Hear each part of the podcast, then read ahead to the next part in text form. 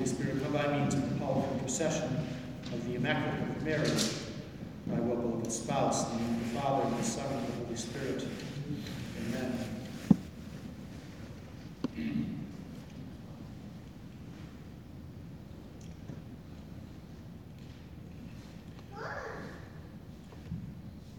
When the eight days were completed,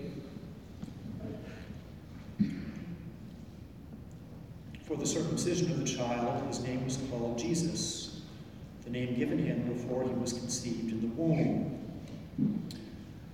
That holy name of Jesus means Savior, or God saves. And he was conceived in the womb of his mother. Does God have a mother? Can God, who is eternal, has no beginning, existed from all eternity, have a mother? Well, the answer to both of those questions is yes and no. Yes, God does have a mother in the person of Jesus Christ. Not in the sense that the Son of God began his existence being conceived and born of Mary. The Son of God is co eternal with the Father, eternally begotten, as we profess in the Creed. But because the Son of God became man, because the Word was made flesh in the womb of the Virgin Mother, by the power of the Holy Spirit, well, it is for that reason that we can truly call Mary the Mother of God. So indeed, she is. And she's the Mother of God seems to be a contradiction, a paradox. She's the mother of her Maker. She is because the eternal Word took our human nature from her and we have to understand who Jesus is in order to proclaim Mary Mother of God. And in the early church, there was confusion about this by some. In the fifth century, there was a heretic. His name was Nestorius. He was a bishop. And he preached that Mary was the mother of Jesus, but not the mother of God. That the human person, Jesus, was conceived in Mary's womb, and she gave birth to him. And later, at his baptism, the divine person, the Son, united himself with the human person, Jesus.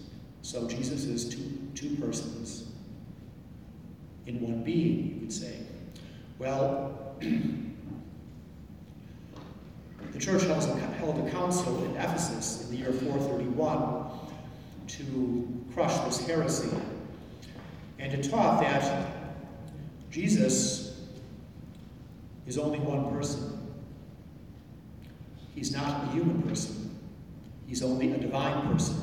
He's the second person of the Trinity. And when he took a human nature in Mary's womb by the power of the Holy Spirit, he truly became man, but he united to himself a human nature, not a human person. He's only one person, a divine person, not a human person. He united a human nature to his person. So Jesus has is one person, a divine person, with two natures. Divine, because he's God, he's always been God, co-eternal with the Father and the Holy Spirit. And he is truly man, with a human body, a human soul, with a human intellect and a human will. And he became man in order to offer himself on the cross for our salvation. And we profess this belief about Jesus and about Mary, which is true orthodoxy, the right teaching, that is. In addition to Mary being the mother of Jesus, the mother of God. And actually, because she is the mother of God, Jesus is the head of the church, the mystical body, as St. Paul teaches. Mary, being mother of the head, is also mother of the members. She is mother of the church, the entire church, head and members. She is our spiritual mother. And I'll quote the words of Pope Pius XII in his wonderful encyclical on the mystical body of Christ, written back, I think it was 1943. He says, in regard to Mary, having offered her son on Calvary, she, who was the mother of our head according to the flesh, became by a new title of sorrow and glory the spiritual mother of all his members. See, at, at Calvary, she becomes our spiritual mother, which Jesus confirms, of course, when he says to his mother, Woman, that reference to Genesis, the woman who would crush the head of the serpent. Okay? Woman, behold your son, referring to John, who wasn't her son in the flesh, and to the, to the apostle, behold your mother. Jesus was affirming with those words Mary's spiritual motherhood. Fast forward to 1987. Pope John Paul II, St. John Paul, in his beautiful encyclical, Mother of the Redeemer, says, With the redeeming death of her Son, the maternal mediation of the handmaid of the Lord took on a universal dimension. Mary's cooperation shares in its subordinate character in the universality of the mediation of the Redeemer, the one mediator. John Paul is teaching here that Mary, our spiritual mother, is a universal mediatrix because she cooperated with Jesus in our redemption. And she is our spiritual mother and our mother in the order of grace. Her mediation, maternal mediation in the order of grace, takes on, as St. John Paul says, and this is the teaching of tradition from the very beginning, a universal dimension. I'll quote him again, John Paul, from an address in 1997. Mary's motherhood is, is expressed in all the areas where grace is distributed. All the areas.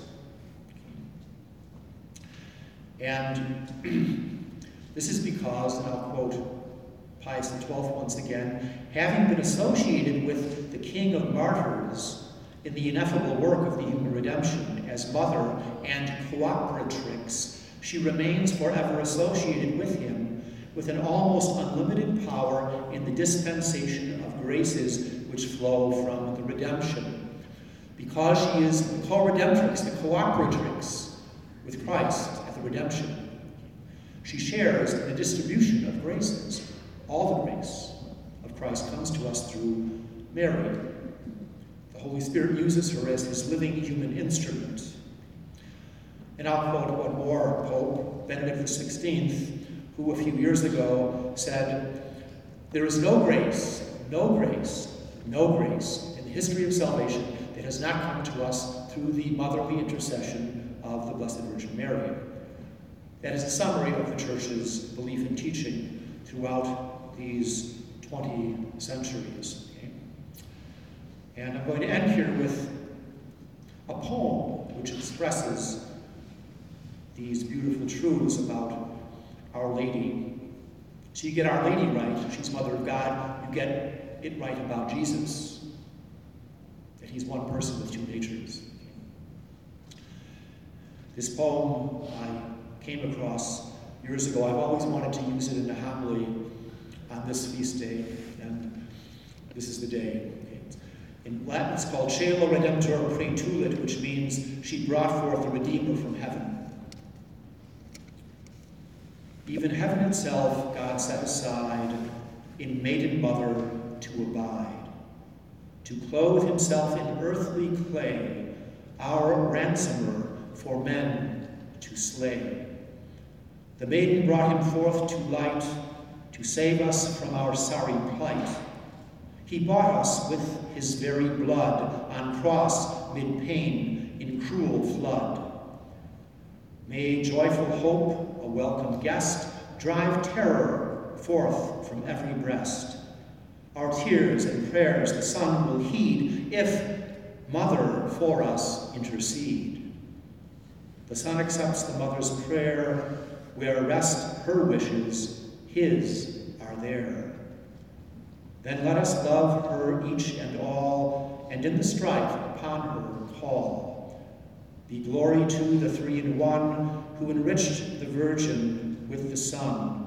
To God in heaven let earth upraise, through age on age, a hymn of praise. In the name of the Father, and of the Son, and of the Holy Spirit, amen.